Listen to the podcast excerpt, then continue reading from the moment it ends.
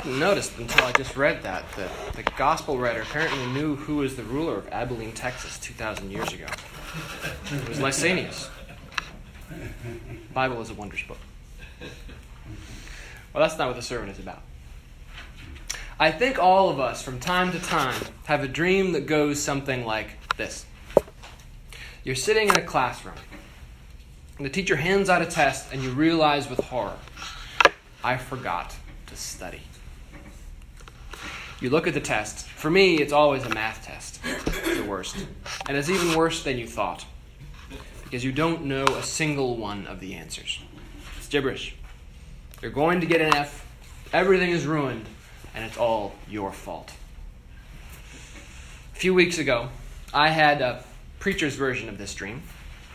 I was in front of a full church. So I don't know where it was, but it was a full church anyway, and I was about to start the service. I looked down at my service book and I realized that it was some strange kind of book that I had never seen before, some, some, some other denomination, unknowns to me. The organist was there waiting for me to say the first word so he could start. It was like this, looking at me. Everyone was waiting for me to begin, staring at me. For some reason, Ross Perot was in the front row and he was very displeased with me. I don't know why he was there. I was frantically paging through the book. I had no idea where to start. Clearly, I was a fool who was completely unprepared. Everything was ruined, and it was all my fault. I wonder if you know this feeling too. If you have your own version of this dream. Maybe for you, the dream is going to the grocery store and suddenly realizing that you forgot to wear pants. It's a common dream. Maybe it's more realistic. Maybe the dream is someone shouting at you who has a way of making you feel about that big. Maybe the dream is losing your job and not knowing how you will provide for your family, pay your bills. Maybe the dream is that someone you love has gotten so fed up with you that that's it, they're through. Well, doesn't take Dr. Freud to tell us where these dreams are coming from. Very often, I think, we carry around deep seated fears in our hearts that we're not good enough, that we've let everyone down, that deep down inside we're really just failures and frauds. This is actually rather common.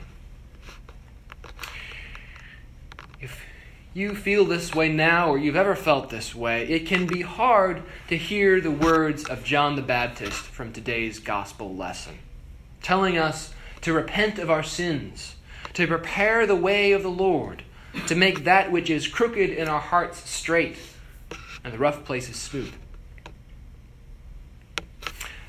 An artist friend of mine from seminary cleverly made Advent cards one year. He pictured this wild eyed, locust eating John the Baptist on the front of the card, stretching out his arm at everyone and saying, Repent, you brood of vipers! Who warned you to flee from the wrath to come? And he looks at you like, like that. And you open the card and it says, Happy Advent, you wretched sinner.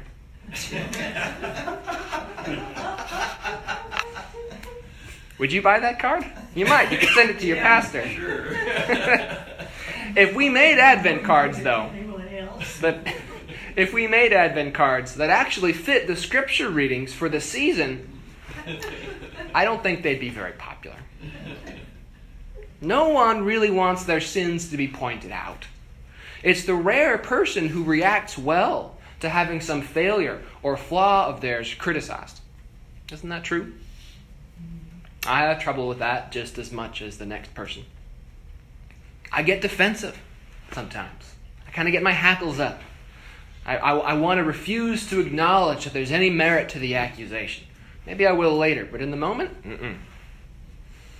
Sometimes we cast around for something to throw back at our accuser, whether it's fair or not. We might feel like we're just about to crumble, like a dry leaf in December since it only confirms how worthless we really feel. Or we might try to stop ourselves from crumbling by getting defensive and by hitting back as hard as we can. I think you all know this feeling, this dynamic.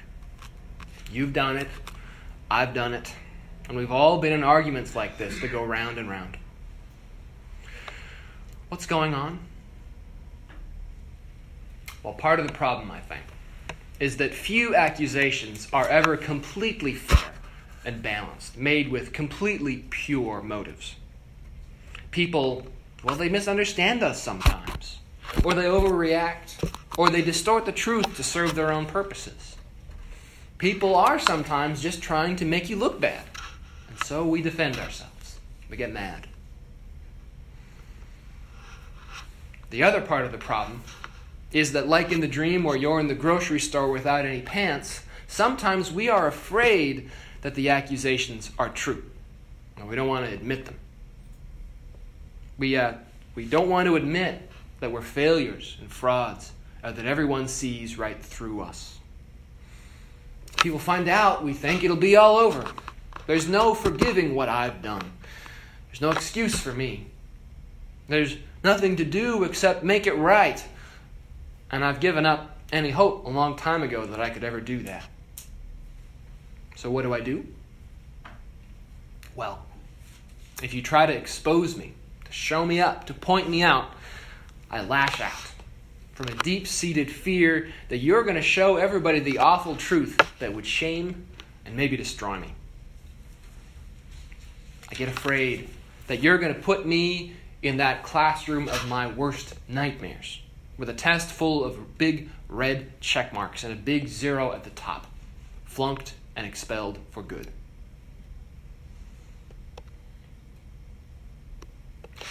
I wonder if you recognize any of this in yourself. I do. I wonder if it helps you better understand someone that you love.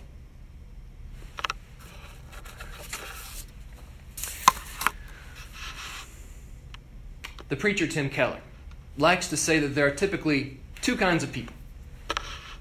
I like that old joke. There are three kinds of people those that can count and those that can't.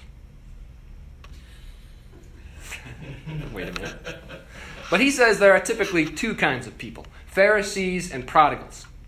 Pharisees and prodigals may look very different on the surface, but at bottom, they actually agree about God. Because they both think that God is a kind of moralistic judge, like Santa Claus watching to see if you've been naughty or nice. I don't know if anybody has watched that NBC show, The Good Place. Emily and I have been watching it recently. It's a show where everything you do either gives you points or takes points away in the great big calculus uh, of, uh, of heaven, the judgment seat. And you only get into heaven if your point total is high enough. Can you imagine that? There's a big there's a big scorekeeper in the sky keeping track of everything you do. Everything gets a point. Well, the good place. And there isn't. well, Tim Keller would say that the Pharisees think that way about God, basically. And so they tend to be the religious ones in our culture. And they go to church for one of two reasons. Either they go to church out of a feeling of guilt and anxiety and obligation, in order to get their point total high enough to get into heaven, or they go to church out of pride because they think their point total is high enough and they like thinking that their point total is higher than everybody else's. That's the Pharisees. The prodigals, you see, Keller says, think about the same way about God. But the, the prodigal sons and daughters stay away from church because they think they can't possibly measure up. You know? If that's what God is like, I'm done for. I may as well not try. That's what they think. So they think religion is just a big guilt trip. And so they stay as far away as they possibly can. Now, I ask you, is that, do you think, is that what John the Baptist is about? Is he really just telling us to shape up and fly right, or it's to the bad place with you? Is he telling us that you'd better study for that test? That you'd better be prepared when you have to get up in front of everyone and give a speech or lead a service?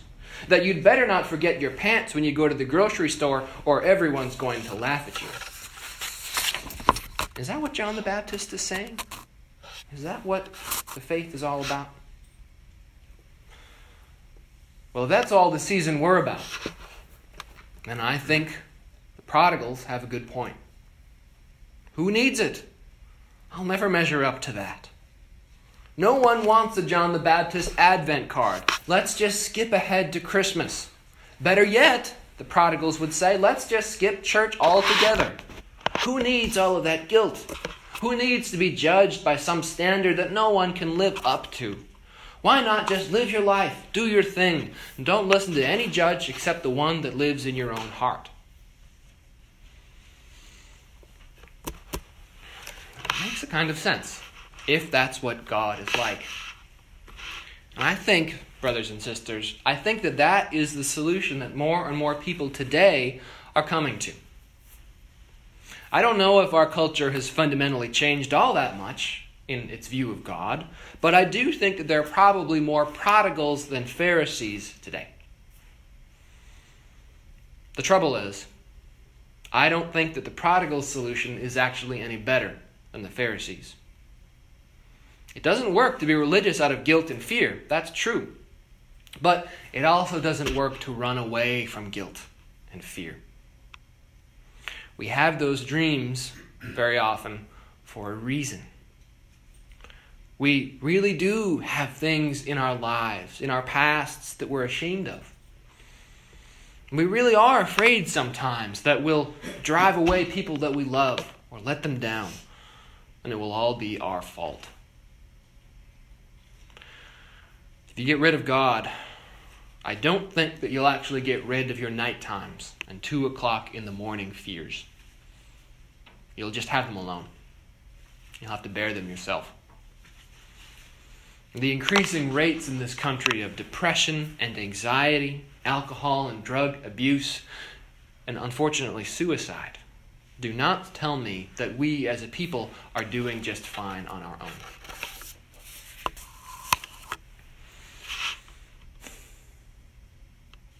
But, my brothers and sisters, hear this good news.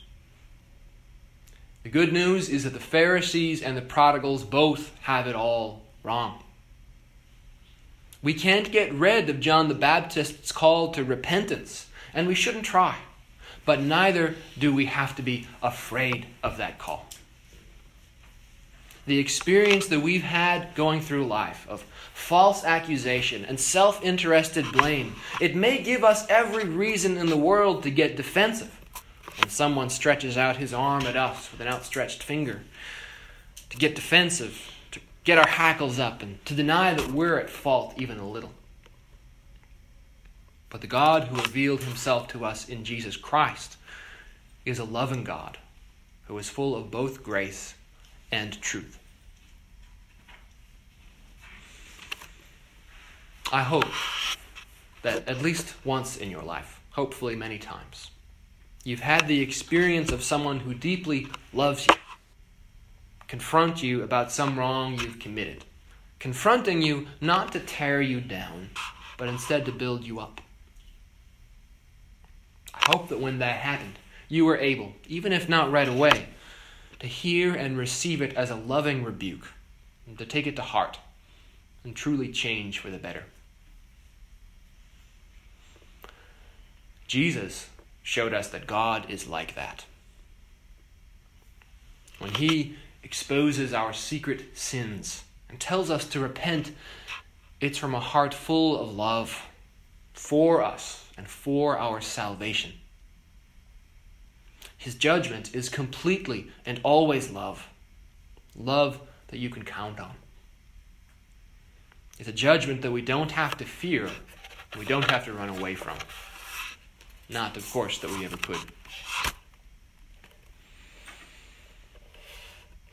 On Christmas, you see, God came to us all undefended, without even a word to say on his behalf. He came in utmost love, completely taking our side in the great argument between man and God. And one day, when he was all grown up, having lived among us as a servant, he stretched out his arms at us, but not to accuse or blame. He stretched out his arms on the cross to take upon himself the shame and the guilt and the failure that we feared would utterly destroy us. He stretched out his arms and was there all exposed, mocked, and humiliated for all to see. Yes, we did this, you and I, and it is all our fault. But it did not destroy him. And wonder of wonders, it did not destroy us. He takes our fault and he makes it all his. He rose again and he came back to us, arms still open wide.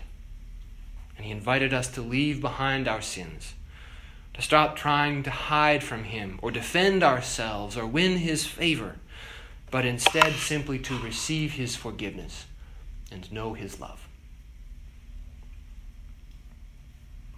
If we do this, it will be, like the prophet Malachi said, like a refiner's fire or a fuller's soap. That's to say, it'll be hard, sometimes painful. It'll melt us down, burn away our impurities, scrub away our guilt and shame and sin with strong soap. But because of Jesus, because of the God who came to us on Christmas and died and rose again on Easter, we can trust ourselves to the refining fire of God. The God who invites us this season to repent, to prepare the way, to make our crooked hearts straight and our rough ways smooth, is not against us, but for us. There's nothing to be afraid of. Will you pray with me?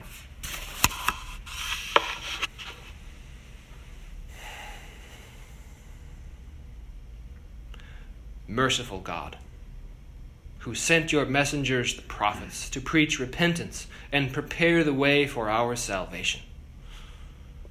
Give us grace to heed their warnings and forsake our sins, that we may greet with joy the coming of Jesus Christ, our Redeemer who lives and reigns with you and the Holy Spirit, one God, now and forever.